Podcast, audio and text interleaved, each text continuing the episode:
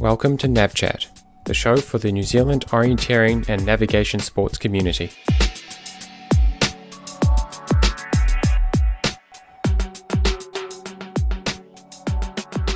Hey Tom, welcome back for another month. Hi Gene, how are you? How's your month been? It's been really good actually. Uh, it started off basically terrible, and my training routine has just got better and better since then. Have you ever had a, a back injury before? I have yeah, I've never experienced this before. I had a, a back muscle spasm, like just re- really low, kind of in the back of the pelvis. Oh my word, I have never experienced that before. Um, and it, it, came after I did a lot of stretching, I had some time off after nationals, and I thought I'd knuckle down and do some stretching, lots of yoga. And I think I mobilized something that has not been mobilized for years. And my body had some readjusting, and we've got through it now. But there was something that was so spasmy and would just cramp up if I put it in the wrong position. Oh, terrible. Are you are you 30? Yeah, bro. Shit. Yeah, that's it. I mean, that's it. I don't think it's the yoga. I think it's the 30. I think that's what's probably done it. I think, I mean, I don't know about you as a near masters athlete now myself. Um, I definitely feel the um, the need for a warm up and uh, definitely not as resilient to funny twists and falls as I used to be. But are you on the mend? Yeah, yeah. Um, I was pretty concerned because it was super painful. Um, and my physio was not fazed at all. And he's like, nah, this is usual. The level of pain, he said, doesn't really represent um, what's going on. There's no obvious damage. It's just a muscle that's very twitchy. Uh, and so, yeah, it, it, subsided. And running was actually made it feel better. It would kind of like warm up and mobilize a bit better. Um, you got to get moving with back pain. That's how you make it better. I've had okay. a similar experience. Yeah. Okay. Um, has that impacted your training because you're heading over to WOC?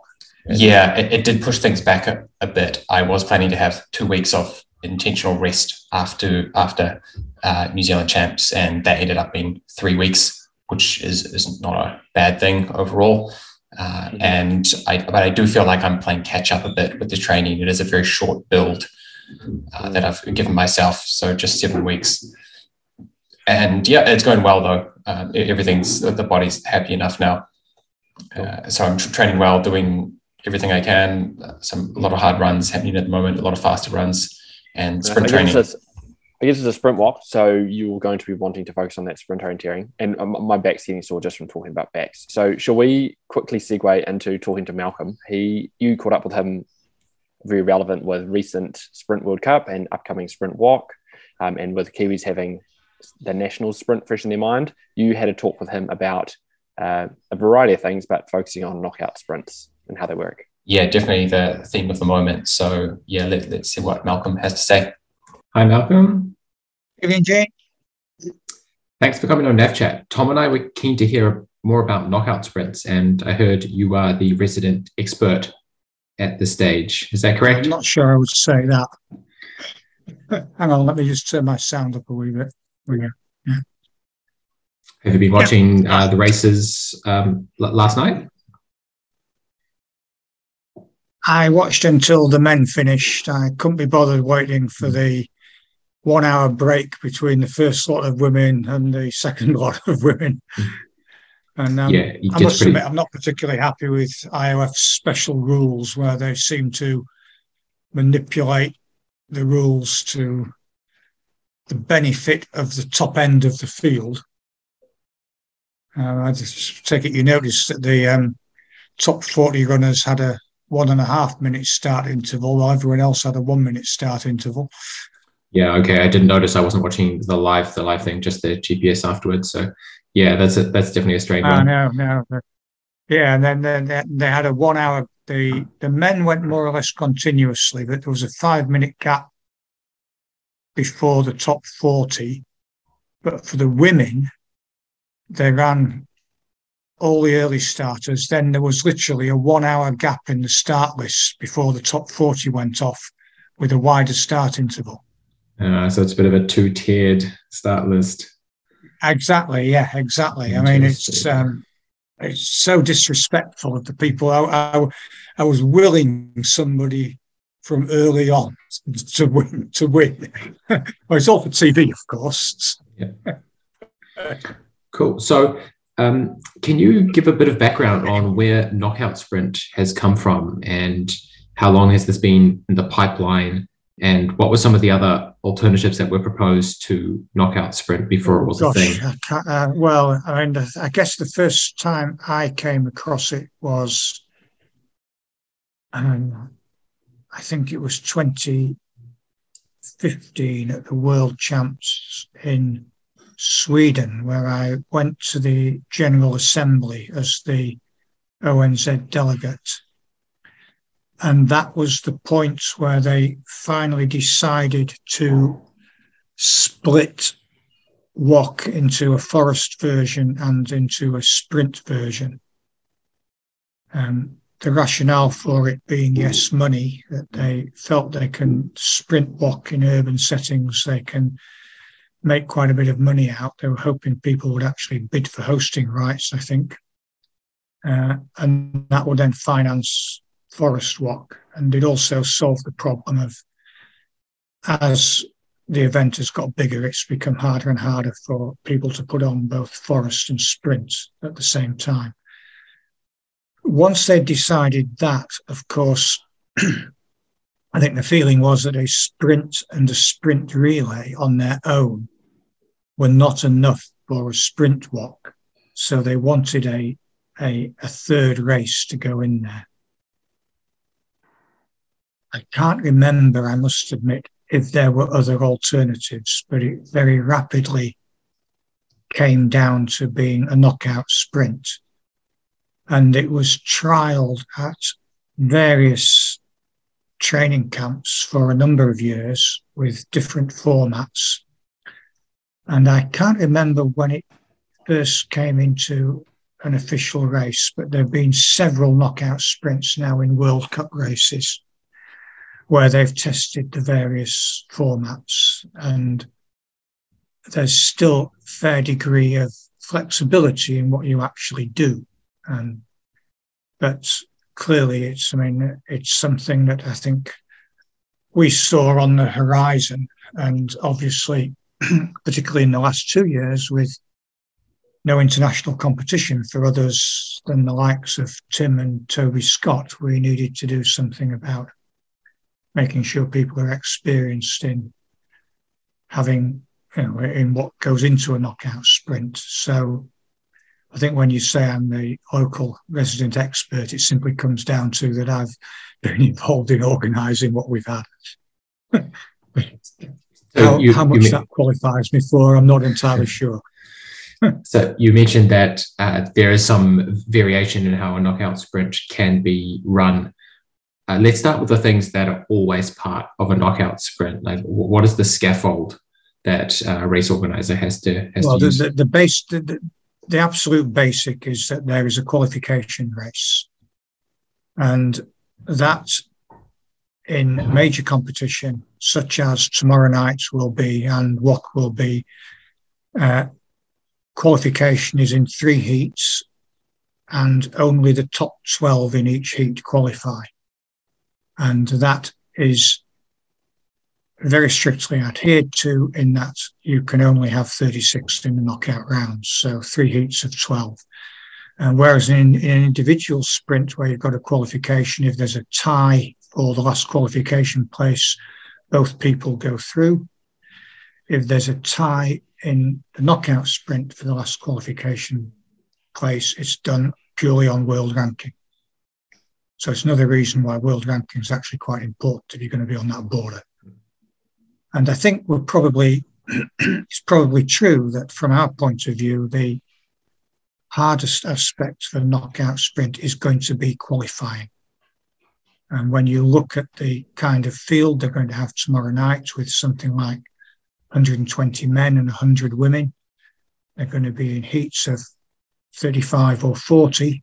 It's only the top 30% of the field is going to get through in any qualification race. And that's, that's a big ask compared to WOC, where the field is reduced because, of course, in World Cups, you can have uh, countries like Sweden, I haven't counted up, but they've probably got at least six men, if not eight men.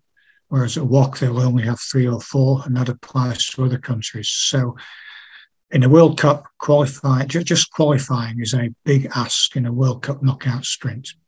But that's the basic. There's always going to be 36 qualifiers, men, 36 qualifiers, women. And then what do Once they do with them? How do they split them up from there? From there, there, there are two possibility possible ways of splitting them up. Um, they go into six quarterfinals of six people each. The one that I think has been used most is that there is an IOF formula, which is actually in their rules as to who goes into which quarterfinals. So, for example, the winner of qualification heat one will go into quarterfinal three. The winner of qualification heat two will go into quarterfinal one or whatever. And it's done like that. The other option, which they actually used in the Danish test races a couple of weeks ago, is that it's, it's called athlete's choice. And you get people are listed in order of where they're qualified. So you'll be the top, the first three people will be the winners of the qualification heats.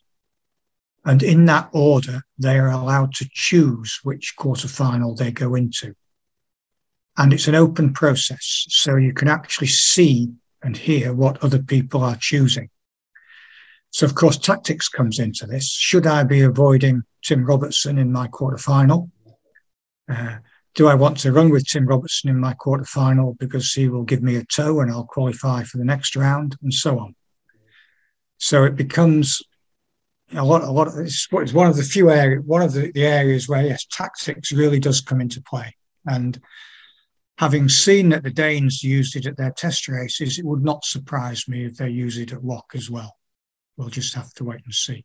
Yeah, interesting. I hadn't actually seen uh, that athlete's choice before. From that point onwards, is it all um, systematic or once people have got into the qualifier? From that point on, it's yeah. From that point on, it's all all systematic. There are each quarter final, the top three qualify, so that gives us 18 in in the semi-finals, which gives us three semi-finals of six, and the top two in each semi-final go into the final. So it's you know once you're into that quarter-final stage and the quarter-finals have been sorted, yes, it, it's all laid down as to who goes where. And the other aspect, of course, is whether there's any splitting of the field, because of course the knockout rounds are straight six person mass starts. And there appear to be three options for what can happen. The simplest one is actually putting a pivot control in and having some short loops. And is worth remembering that the knockout rounds are meant to be an eight minute winning time or thereabouts. So you haven't got a lot of flexibility in what you can put in uh, in terms of length of course. Uh, but if you obviously, if you have uh, pivots and three little loops, then uh, every individual will go can go around those loops in a different order, and uh, and there will be complete splitting over the course of the event. Sometimes there are only two loops, uh, which case a couple of people are going to be running together all the time. Uh, and there are various ways of actually doing the loops as well. You can actually put a um, a few common controls in with splits between each of the common controls, so, so you don't actually have a pivot control, but you have um, two slightly different loops with a lot of common controls. The other way, which we have practiced and which has been used at World Cups, is the map choice option, where, for example, between, say, let's take an argument, say control three and control six, there might be two, op- three options for four and five.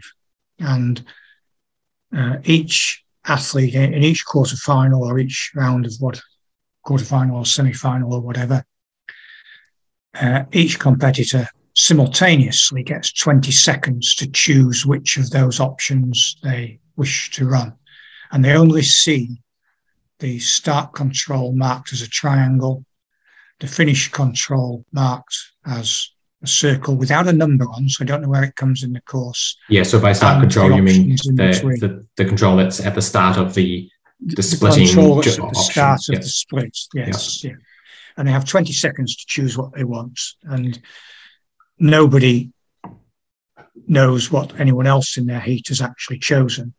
So hopefully, uh, if it's well set, which of course is quite a big challenge, um, you will end up with a split of people going in different directions when they get to the start of the split.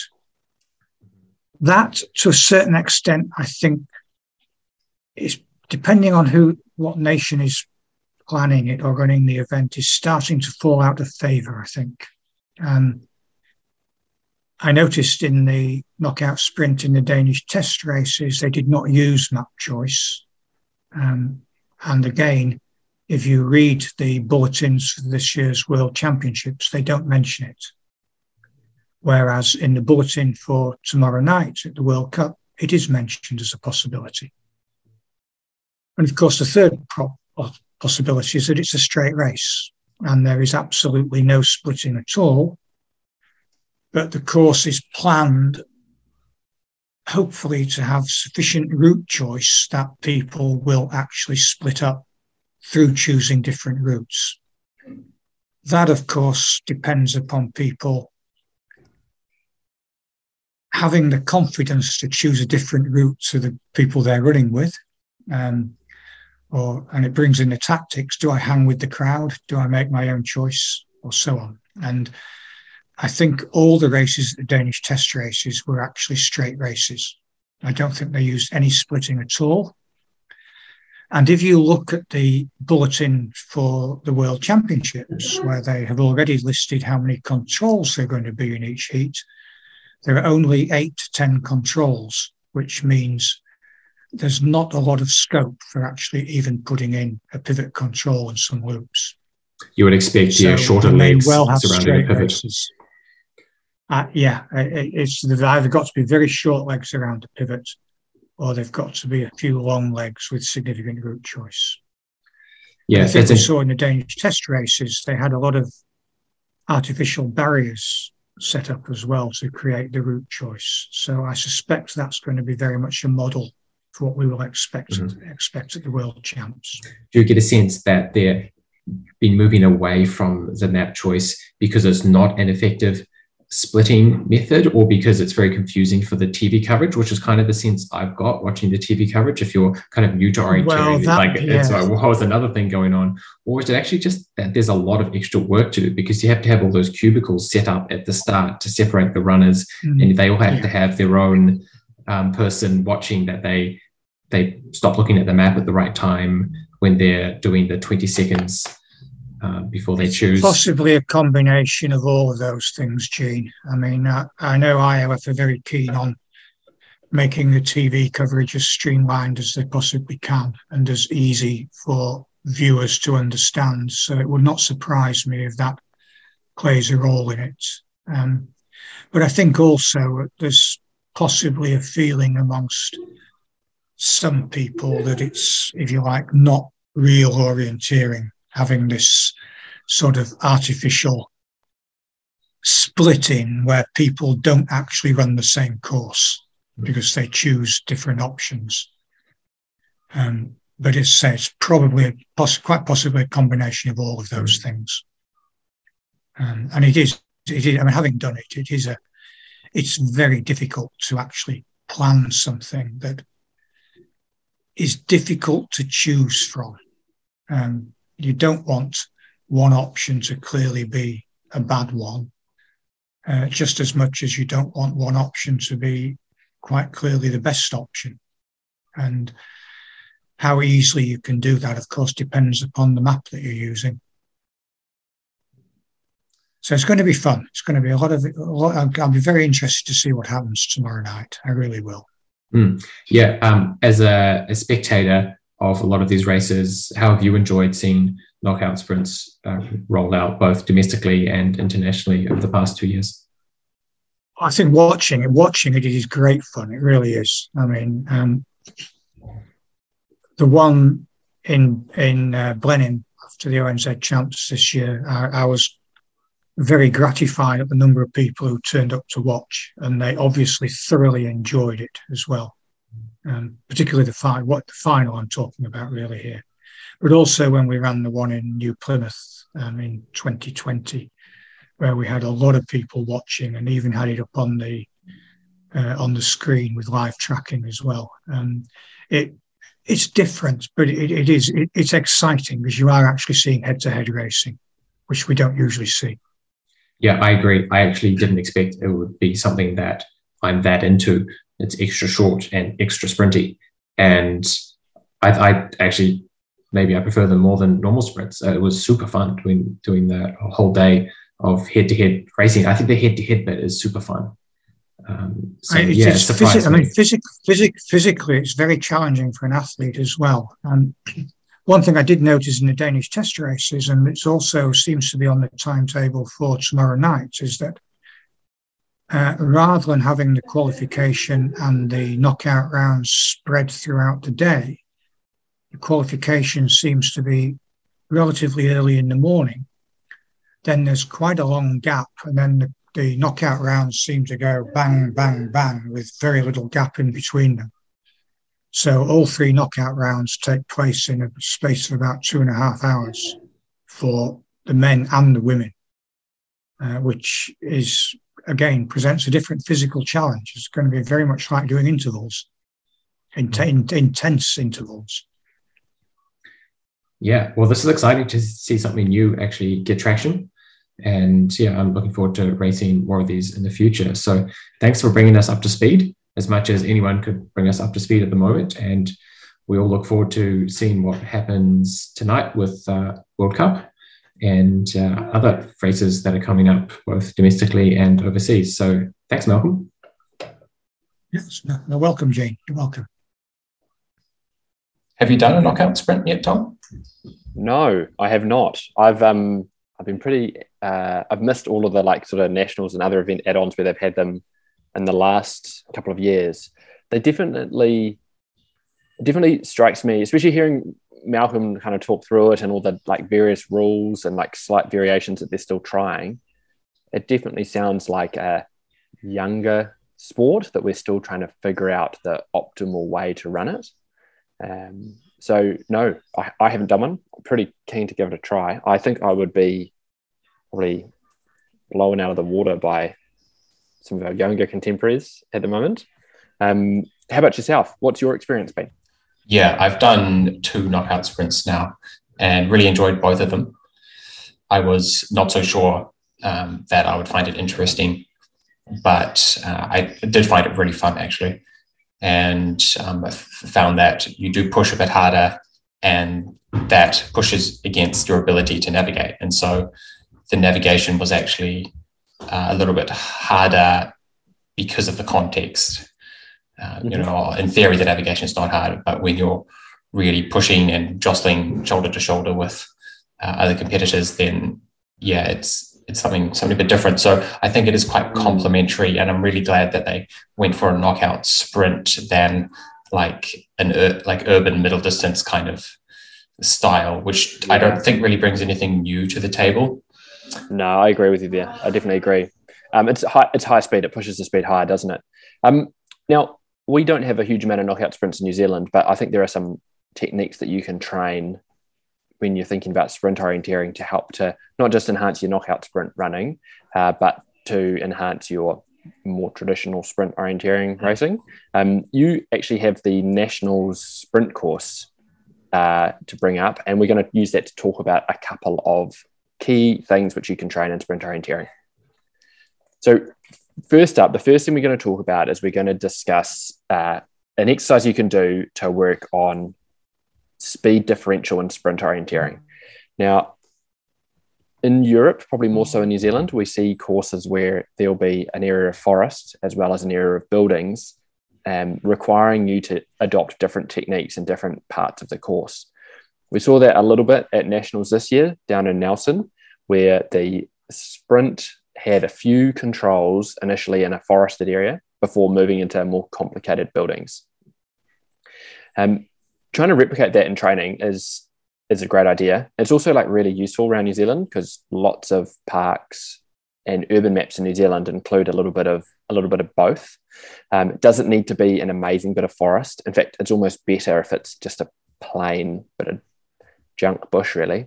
Um, but what you're trying to do is you're trying to set up a, a sprint interval. So maybe four to six or seven controls, maybe three to four minutes worth, where you have a few in the forested area and a few out in the buildings, trying to really encourage and stress that whole different approach to techniques that you need and the different types of terrain and different speeds you should adopt.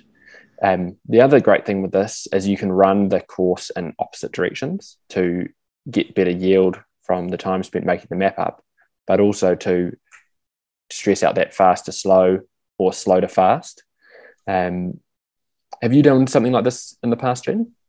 I've done a lot of races that have focused on this, uh, that have had this element in the past, especially in in Europe. Uh, a mm-hmm. lot of the uh, areas that are that are raced in in sprints in Sweden, for example, have a lot of little forested patches mixed in with their um, urban areas, and so you'd see controls that it might be like a, a building route choice, but the control placement is actually you know on a cliff uh, in a little patch of forest just on the other side. And switching between those two mindsets is actually a challenge that comes up quite a lot in mm. Euro- European sprints and maybe something we don't haven't focused on quite so much. We've done some full forest sprints in New Zealand and we've done a lot of campus sprints, but this was really interesting that we had at nationals a uh, kind of non-urban start to an urban sprint and just going around this map a bit more if you're doing a sprint training, you only have to have like two controls in this little forested area can down here just to change that mental model and how to navigate things become much mm. more left right left right and a bit more continuous. How high do i have to be on the slope? And just putting two controls in that area i think it is surprisingly challenging. It looks trivial on paper but when you come to execute you find that your, your brain uh, isn't as in tune because you don't have that rhythm of practicing that different, um, more like continuous style of orienteering, where you can be That's too right, high, yeah. too far, too too far left, too far up, too far down. Sprint orienteering, you're just like you're correct or you're like in the wrong building, and it's yeah. That's it. You can also bring in. It also forces you to bring in uh, some of your other orienteering techniques around compass use and that sort of thing as well, and trying to be mentally prepared that it's a group of skills you might need to utilize in a sprint event. Um, you might need to, say, for instance, on this course we've got here, where there's a couple of controls on the fringes of the forest, they could quite easily put a few extra controls further up in the forest for a slightly longer period of um, navigation where you're having to use contours and compass before then thrusting you back into the buildings. It's just about having practiced adopting that different mental model you're talking about there. Yeah. So that's one exercise that would be that you could use to stress um, some sprint orienteering techniques. We talked about that being in the format of sprint intervals. Now, another useful technique to utilize with sprint intervals is trying to force yourself into different route choices. This is a great pairs exercise. And again, it's one where you can run a course forwards and then return to the start and run it a second time essentially what you do is you have a left person and a right person and ideally a course that's set with lots of route choice options um, if you're the left person after you punch the control you must exit left and you must take a route that is to the left of the red line.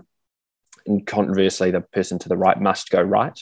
Um, the point being is it's looking for you to look wide and to have that little extra um, incentive of someone running with you. So you don't like default to running with another person. It gets you ready for the occurrence where you might be in a knockout sprint you might need to be looking to see how you can es- escape from another runner um, also how you can just look for uh, more options in sprint terrain so I reckon you're six to seven. You've just drawn a couple of leagues on for us. I reckon you're six to seven is uh, left. So that one where you, they'd have to go round the building to the right. But for those who can see the, the video, the red would be right options, the blue would be left options. You run the course together, see who gets to the finish, and then little recovery after that sprint interval, and then flip it round and do the opposite. And then you can, in your warm down, you can discuss routes you took and pros and cons. Yeah, and that's especially important. If you are to choose a better route choice next time, you have to get the feedback from the previous route choice that you've just done. So comparing notes and splits after a training session is essential. You might have a good feeling about the route choices you took, but were they actually faster? To find you had a good feeling about a route choice and then the person who went the other direction was four seconds faster is really important for calibrating your feeling of which kind of route choices are actually faster. You've got to practice knowing what the correct answer is. It's like flashcards in some sort of learning exercise. You can't just like keep keep trying different answers. You have to know what the answer is to know if you're doing it correct or not. You don't need SI for this either. You can just use splits on your watch, and then after the training session, while you're taking some food on board or, or recovering afterwards, you can whip up your splits and compare notes and see what worked. Um, I guess finally, the last thing you can do to with either of these sprint interval techniques we've talked about is you can draw some extra barriers onto your map. We saw at nationals up at Long Bay College and also internationally that barriers are used increasingly to add complexity to sprint orienteering areas. You don't have to go to the trouble of putting these out, but drawing on some impassable fences can be one way to make what is a uh, area that's either really familiar to you or potentially quite straightforward, you can make it a bit more complicated. Now, it's probably more of an advanced level technique because you've got to self police that while you're out there, especially if you're not putting the barriers out. Um, but if you're not putting controls out anyway, um, it's all about um, maintaining map contact anyway. So you want to, if you want to make something more complicated, you can try that. Yep, I think that's a great idea. And it allows you to use an area you're, you're familiar with in a new way, which can be really important if you have limited maps. Cool. So just in terms of just recapping what we've talked about, so we've we've honed in on sprint intervals as a potential training technique. Um, really easy exercise to run on an urban map. Uh, we've given three possible exercises. The first being trying to set legs that include forest or um, bush areas followed by a part of this interval moving into buildings to stress out your kind of speed and technique adaptation. We've talked about left and right intervals, so pairing up, trying route choices that are either way. Um, and then we've talked about using barriers as a way to make familiar areas more interesting or more challenging. Any other points for you on that, Jane? No, I, I think they're great. I, I think, think, with those com- that combination of techniques, you can keep yourself pretty satisfied for a year. Right, we've got a ton of racing to discuss this month um, and other uh, sort of high performance orienteering news. So, should we just should we just get cracking? Um, first thing we've got up is a selection announcement for another team to travel. A return of New Zealanders heading across to Europe. Yeah, that's right. We're also sending a World University team this year. So uh, congrats to Anna Cory-Wright, Amber Riddle, Jessica Sewell, Heidi Stolberger, Nathan Borton, Ronan Lee, Etienne Shadbolt, Dougal Shepherd, Scott Smith, and Liam Stolberger. They'll be heading over to Switzerland this year, and Kieran Woods is managing that team. So that will be um, the first big overseas experience for uh, a number of these athletes and World Universities is a really tough competition. There will be some very good athletes there at the top. So if if we get some good results there, then um, they will be worthy of some recognition. Um, I personally found World University Champs to be quite formative for myself. It was a step up from from JWOC and helped bridge bridge me into the kind of senior elite world champs and World Cup level. So yeah, it's really important and will be just a super fun experience as well for everyone going over there to hang out with uh, different teams and people who are in a similar position to you who have been living on the other side of the world all these years. The uh, Swiss know how to put on a good uh, championship orienteering event as well. So great country to be going to, I think. Um, I don't know too much about the terrain there, um, but I mean, Swiss have they've got plenty of good terrains. Um, yeah. My personal experiences there have all been lots of variable vegetation and uh, quite gully spur with some like quite, quite complicated tracks and that sort of thing. But they also have alpine areas and things like that too. Yeah, this one's pretty much in the middle. There's, there's it's mainly continental, but there's some slightly more detailed contours in some places. So on, on paper, it, it, doesn't look that hard, but I think they'll find with the vegetation changing, getting the optimal route choice and the safest lines is actually a challenge that they will be grappling with coming from some different style of navigation in most of New Zealand's terrains. Yeah. Um, well, sprint focus, I think, comes in for a lot of the rest of the stuff, and you've got something here about about underpasses. Yeah, so this was uh, and a question comment that was posted after some races uh, in, in, Denmark, I believe these were of uh, in an area that had has the new underpass symbols. So maybe this enlargement is actually um, clearer just to get our heads around these new symbols. So you can see the the white and beige stripe.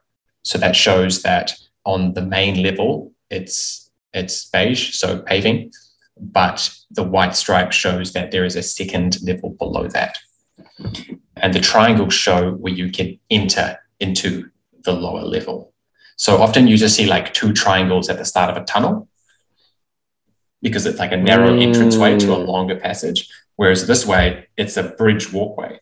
So there's actually a lot of triangles because it's it's the the, the uh, you just walk under the dirt, under the grass, under the bridge. So it's kind of a different way to mm. show a bridge. But um, what's been marked here in orange, which I think is really helpful, is that in theory, looking at the map, you can pass under the bridge through uh, under the triangles and under the stripe, and then kind of onto the bridge. So, that, so so that section in B, and also in in a, the A in red, A and B in red there. Uh, that's a mistake. That should be an impassable wall there because I, I don't think that should. The map, I map, yes, that makes sense. Because otherwise, how would that even work? That's like would mean that it's like sloping this way, so you can run up here but still go underneath here. Okay, so yeah. that is an error. Is it? Yeah, I think basically it was a mapping error, and there are a lot, a lot of comments on. Yeah, well, we've got these new things to grapple with, and there's a few more dimensions you have to think about in your head when you're putting these areas together. Mm. And so mappers do have to be quite careful and if we go back to uh, the initial route choice, uh, I'll draw on for um, those watching. So route I choice is to go around and under, or to go up onto the bridge and then down and loop around and underneath. Yeah, so I think the, the this is one route is like all the way around to two, and I think the other route that they had, I didn't, in, even, I didn't even, I didn't even yeah, see that. Oh my god! The other route that they had in mind, I think, is is more like that, but the because of the kind of misinterpretation of of the map, you can go color. You could go like straight on the boardwalk, and in theory, just like oh jump straight off there and then pop under. yeah, I think there's also probably faster, two exits which you could do faster but not legit. Oh my gosh. Okay, so something to definitely stay. Oh, sorry, we're going to two. Yeah, sorry. Something yeah. to stay aware of. Yeah, yeah, something to be aware of, and I think there'll be some people who are looking at this and they're like, "Oh, I don't even understand the the striped symbol, and I don't haven't got my head around the, the triangles because Jean's explanation was too brief." And that's we all have to go through that point when new symbols get introduced. And these are not just like a new color. This is a new feature in the terrain that previously was not able to be used. And now it's shown on the map and can be used for navigation if it's done fairly. So yeah, I think we're all going, going to go through this process of coming at our, our heads wrapped, getting our heads wrapped around these these new mapping symbols so that we don't have to mm. think so much about them. We just see the symbol and then we're like, yep, I know what it means. I know how to treat it. But we're in this kind of gray area at the moment. It'll become intuitive in time, but it's not quite there exactly. yet. And we're still trying to get the mapping nailed. Okay. Good, good example though. Very good example. That's great to see.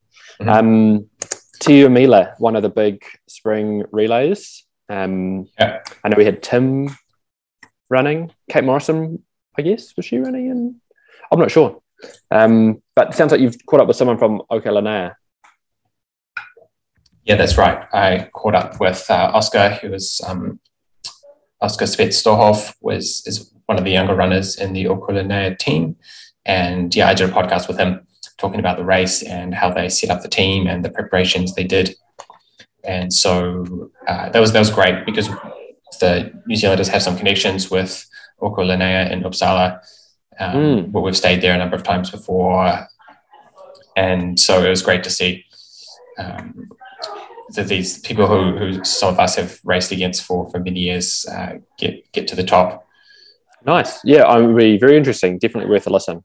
Yeah, and there's also some GPS tracking that we go through. We go through Oscar's race, so I, I definitely um, recommend checking out the video if you want to get a feel for some of this Swedish terrain and how to tackle it at nighttime as well.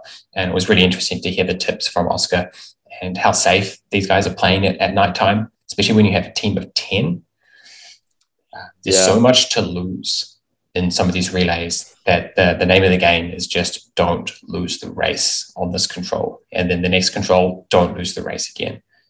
So, and there's so, I mean, the other thing as well, which we maybe don't appreciate, I didn't really appreciate until I went and ran Jukola was just how important these are to the clubs.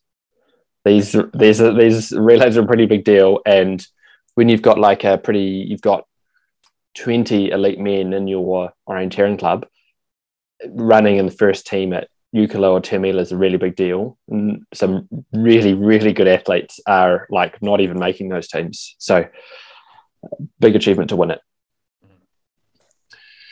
Cool. And on to all the sprint orienteering that's been happening uh, over yeah. the past month. So uh, Tim obviously lives in Europe, so he's always hanging out over there. But now um, Penelope Salmon is over there for some time, and she's tackling a lot of races. We did an interview with her um, a few months back, and so she's in good shape. And um, she had some really good races in the uh, WOC test races. So the WOC test races are basically like the WOC trials but all the country, many countries will do their trials at these WOC test races, and they're held kind of near or in a similar terrain to the actual WOC races. So it's really specific, and because all the many countries and all the top countries send their athletes there for the trials, it actually creates a, a very strong field.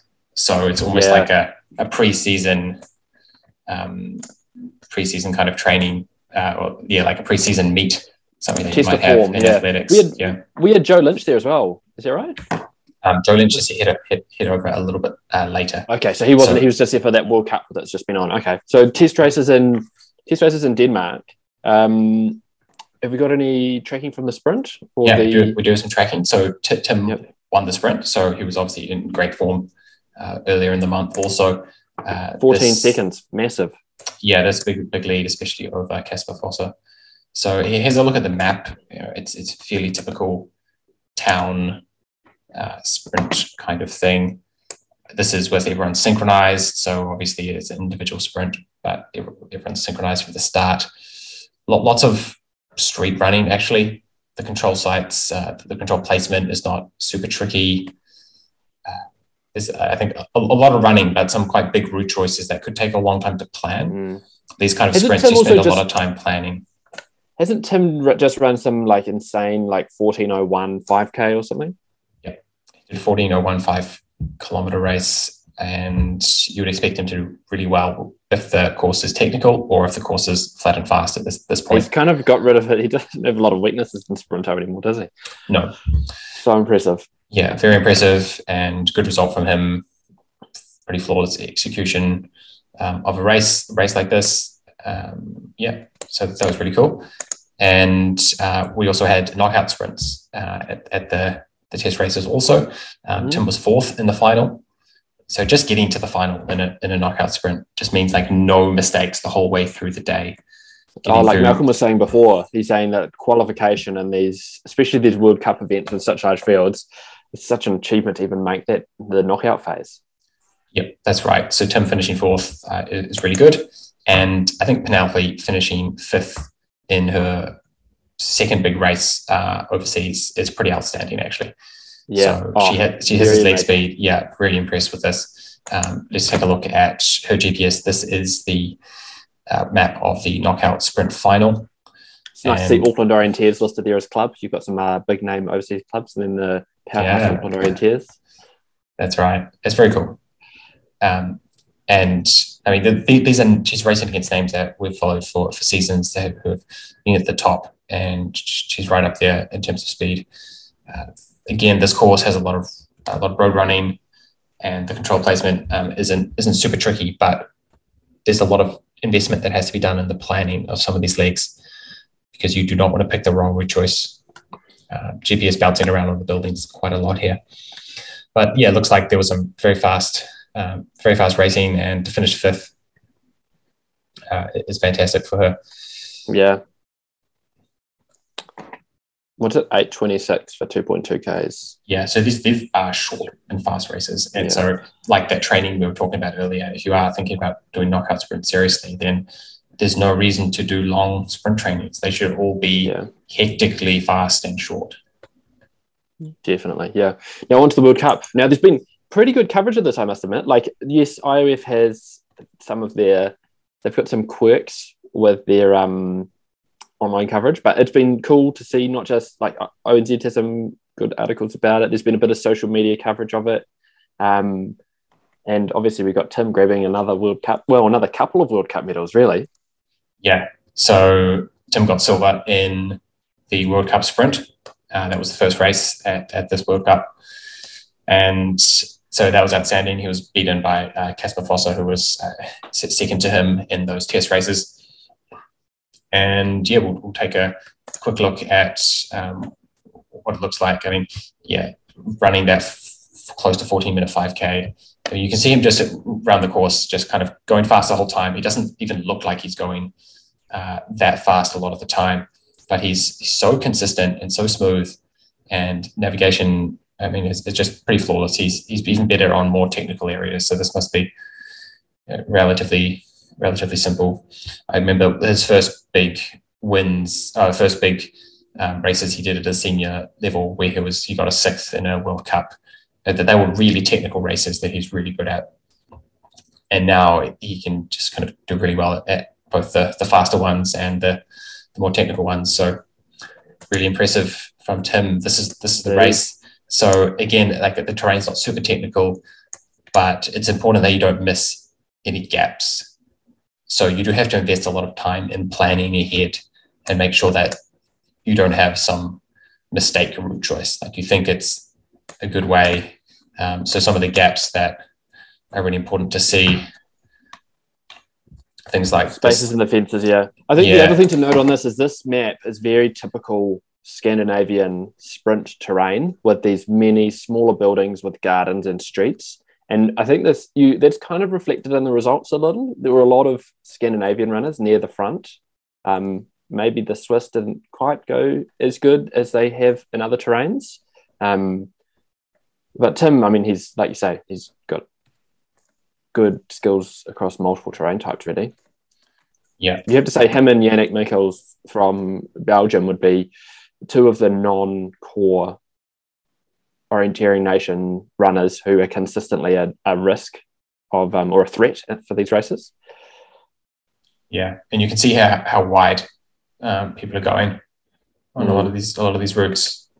There is a, a, lot of impassable lines in the terrain, so this looks fun. Um, I think that the terrain is is fun enough, and when you're going fast, uh, it's yeah, it's really interesting, and you have to plan ahead of it.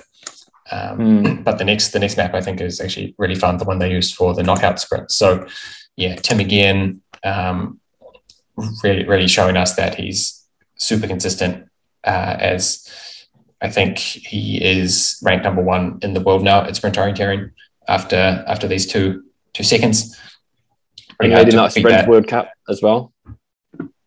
Yeah, the yeah, yeah. Of course, went to yeah. a sprint World Cup as well, which is pretty yeah. big. So yeah, that's uh, that, that's very impressive, and we're really excited about that.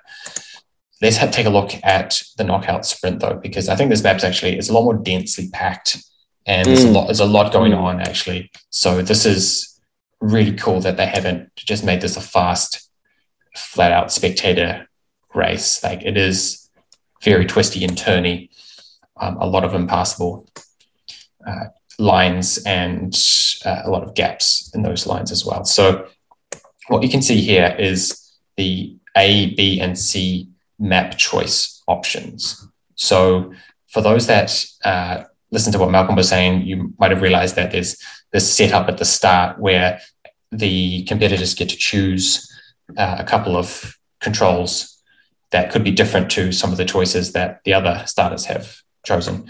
So they will get um, you get lined up in these little booths, and you get 20 seconds before the start to choose which option you're going to take. So they'll get given uh, a little little piece of paper that will have on it option A. So it'll be a control there. They don't know it's number two, but there'll be a control, then a control, and then the controls, and they'll have three different maps, and they get to choose choose which which one. And this is the yeah the little starting starting gates, so they don't know what other people have chosen, and it's quite a lot to set up, but they they did do it, and I think it was pretty effective actually.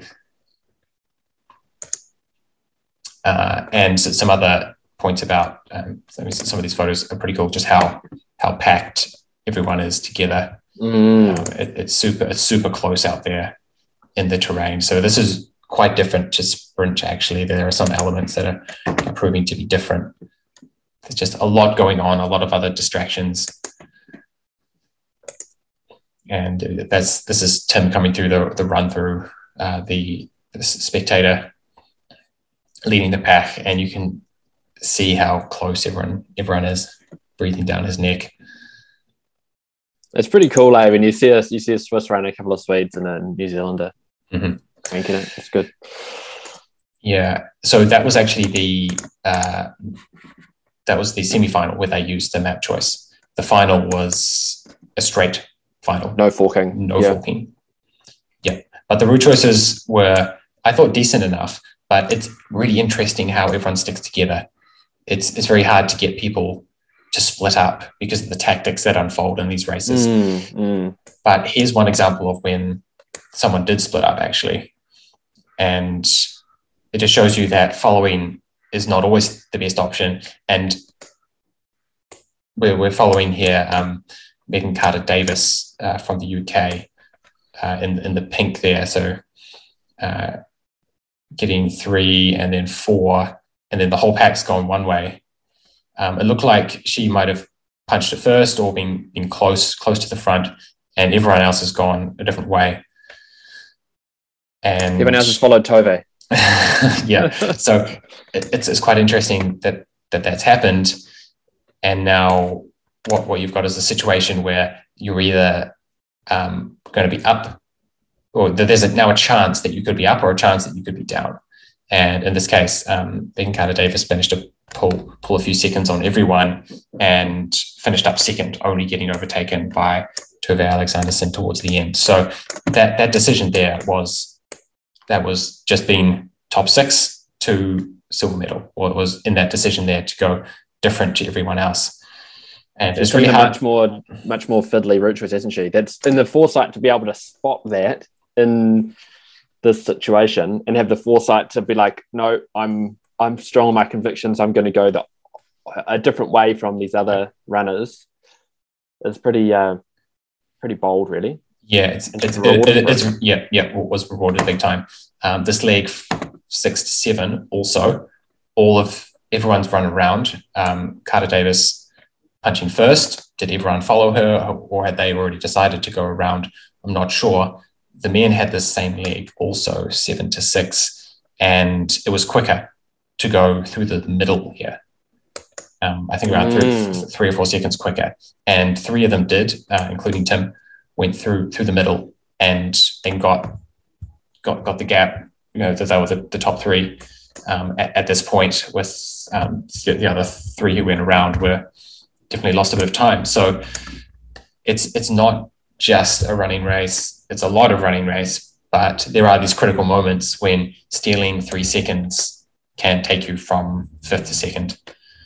And, And I guess so, the, the other way to look at it as well is like if you put like non-elite orienteers on this, they would have a wide range of route choices, just the same as if you put a non-elite orienteers on a walk course. And then we do see at walk in the forest that there is a lot of um, con- coalescence of route choices onto the optimal leagues. It's because at this level, people are so good and they're so that they they know and they're prepared so well that it seems like they're all going the same way and just following, but actually there's a lot more going on underneath the surface.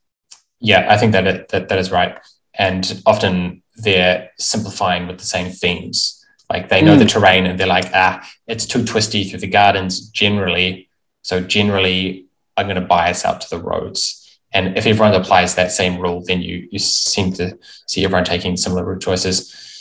Um, one other thing that's notable about uh, these sprint races and uh, Malcolm, as as a manager of the team, was I think in, in, on the communications and noticed that the event organizers who were supposed to use a certain type of tape, there's a certain IOF tape that they were using to block off all of these, um, all of the roads that the competitors are not allowed to use. You just there's something we didn't cover earlier, how much, uh, how many areas there are that are blocked off out of bounds, mm, mm.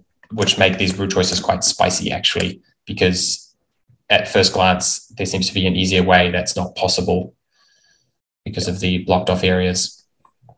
And they ran out of tape because there was so many out of bounds um, areas on this this map and the maps that they used uh, earlier in the day uh, and for the other races as well. Uh, as we already saw in the sprint and yeah. in the, the sprint relays. so there's a lot of artificial barriers being put up for these races now. Mm. Um, and then there was the sprint relay. Was our is that our last race of the of the yep, World Cup? That's right. Went down last night. Yep, more of a, a, simple area, I think. Yeah, I agree. I, I, I mean, I don't know. I as much as we've said that the um, the individual race was typical Swedish terrain, the knockout was that really interesting kind of centrum area. I thought this, I don't know, for for a relay, I was a little bit underwhelmed with this course. Obviously, haven't run it, but there's a lot of quite long legs with a couple of route choices in them. Um, I don't know. I don't. I wasn't super inspired by this. Yeah, it's certainly not uh, as as tightly packed uh, as the other areas. It's almost like they said the arena is going to be here. We want to make sure we cross the river. Ah, we've got to do all these transit leagues back and forth. Um, I wonder if the arena they'd stuck closer to the arena, they could have had a more interesting around that cathedral, or if maybe if they had really wanted to be down on the other side in the park, if they could have moved the arena somewhere else. Um, I mean, I don't know. They've, they've it's not terrible, but I just think compared to the others, it's not quite as interesting. Yep, yep, definitely high speed. Uh, definitely helps those who are, who are the fastest runners, and a lot of artificial barriers again. So there is planning to do. Uh, and down by number, down by control eight as well, you can see utilization of the um, triangles and the underpass symbol. Yeah, here we go. Yep, in a race setting, the triangles yeah, indicating so, where you can enter and exit the lower level. Yeah. Definitely go through these maps if you're interested. If you're wanting to make sure you t- tune up on um, those symbols, there, there was a wee bit of it in action at these World Cups, and no doubt there'll be more at WOC in Denmark as well. Yeah, that's right moving on to events we've got coming up. Once we're satisfied watching the World Cup action, Queen's birthday is yep, coming just up. Just motivation really soon. to get up Queen's birthday. Yeah. Yeah. Um, the fields are looking good. Are you going to make it, Tom? Uh, no, sadly. Um, just Mart- Matariki maybe for me. Mm-hmm. It's, it's, just a, a tr- tricky time of year with not many, not much leave available at work. So mm. um, sadly, not this year. Cool. You sound like you are though, and it's also Wellington, so not too far from home. Yep, yep, it's not too far for me. Uh, and I'm really looking forward to getting some racing in actually, just to break up the, the training that I've been doing. I've had four really good weeks in a row now, and really looking forward to um, get, getting some racing in. I think I'm mm-hmm. the, the, like the monotony that I've done over the past um, for four weeks and my routine has been pretty rewarding as far as improvements in fitness. Uh, but I think I need something to break it up a bit. So I'm looking forward to uh, slamming some some races this weekend. We have a, a, sprint as well on Saturday morning, two middle distances and a long distance as well, 15 kilometers on this area. So 4 minute really, Ks though, right? Four minute Ks. it's so soft. This area is so soft. Yeah. It's a giant sponge. Oh, I think this is some of. I mean, I, I love Woodhill. Woodhill's my like orienteering home terrain, but I think the these Manawatu sand dune maps, just with the linear nature of the sand dunes, it's just such a. you can be on a leg and feel like you're in control and following a nice handrail, and then it just stings you when you like don't quite get your direction right or you don't quite read the high points when you when you go into the more complicated areas. I, I think this is just really really fun terrain to orienteer in. Yep, I agree, and I think the the hills are, are punchier as well. Actually, very steep. True, uh, yeah. on you- the side. So three, four contour hills, yeah. yeah, they come out of nowhere, and you get you get pushed around a bit by trying to avoid the steep pinches. Whereas Woodhill's a little bit more flowy, I think. So uh, yeah, this is cool. I'm really looking forward to it. This is an older map of the, the larger area of forest. I haven't been this far north in, in Mm, that I, I I remember, but I've we've definitely done orienteering close to the kind of Scott's Ferry car park down here on on the road or somewhere somewhere south. Yeah, Do you know further if there's any coastal strip? um, no, it, it kind of the, the forest just like gets super dense. Oh, um, yeah. and, like the Yeah, trees I are just really stunted as you come towards the Lusitanicas beach. and, and as well as like radiata pine that are just like gnarled and salt yeah, stunted. yeah, and so transitioning from the the pine forest to the beach is not really something that's You can't run going fi- to you can't run four minute Ks in that stuff anyway. So No, it's it's just a wall of dense. So yeah, that's not going to happen. And the dunes, I don't think they're very wide. So the open dunes are not very wide. So I think they'll stay in the the wide areas. Nice. And with 15 kilometers, I expect it's just going to be straight white flat running, balls to the wall the whole time. We can report back. You can report back next month, and we can hone in on some sort of technique that you found useful. Um, Yeah. Should we wrap things up because we've got um, Yep. we've, we're heading to Europe soon. It's Yeah, a I- I'm sprint off to WOC, and it hasn't been. You haven't been to a uh, dedicated sprint WOC before. What is something you're doing differently in your preparation to prepare for a sprint week rather than having the forest to think about? Yeah. So I am doing sprint orienteering training exclusively. Um, Queen's birthday is going to be a bit of a, a break to that, but I, yeah, it's certainly different. Normally, just shattering, innovative approach. yeah. Um, How about any specific specific um, training sessions that you've put in uh, for sprint sprint training over winter? Is there anything in particular you've you've incorporated this time around?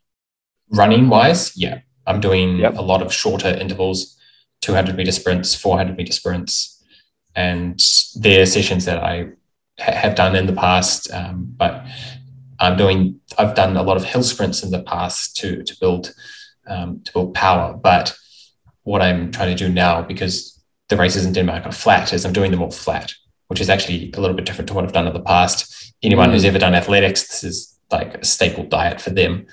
Um, but I haven't done these uh, faster interval sessions, these short, short, sharp intervals with lot, lots of shorter intervals.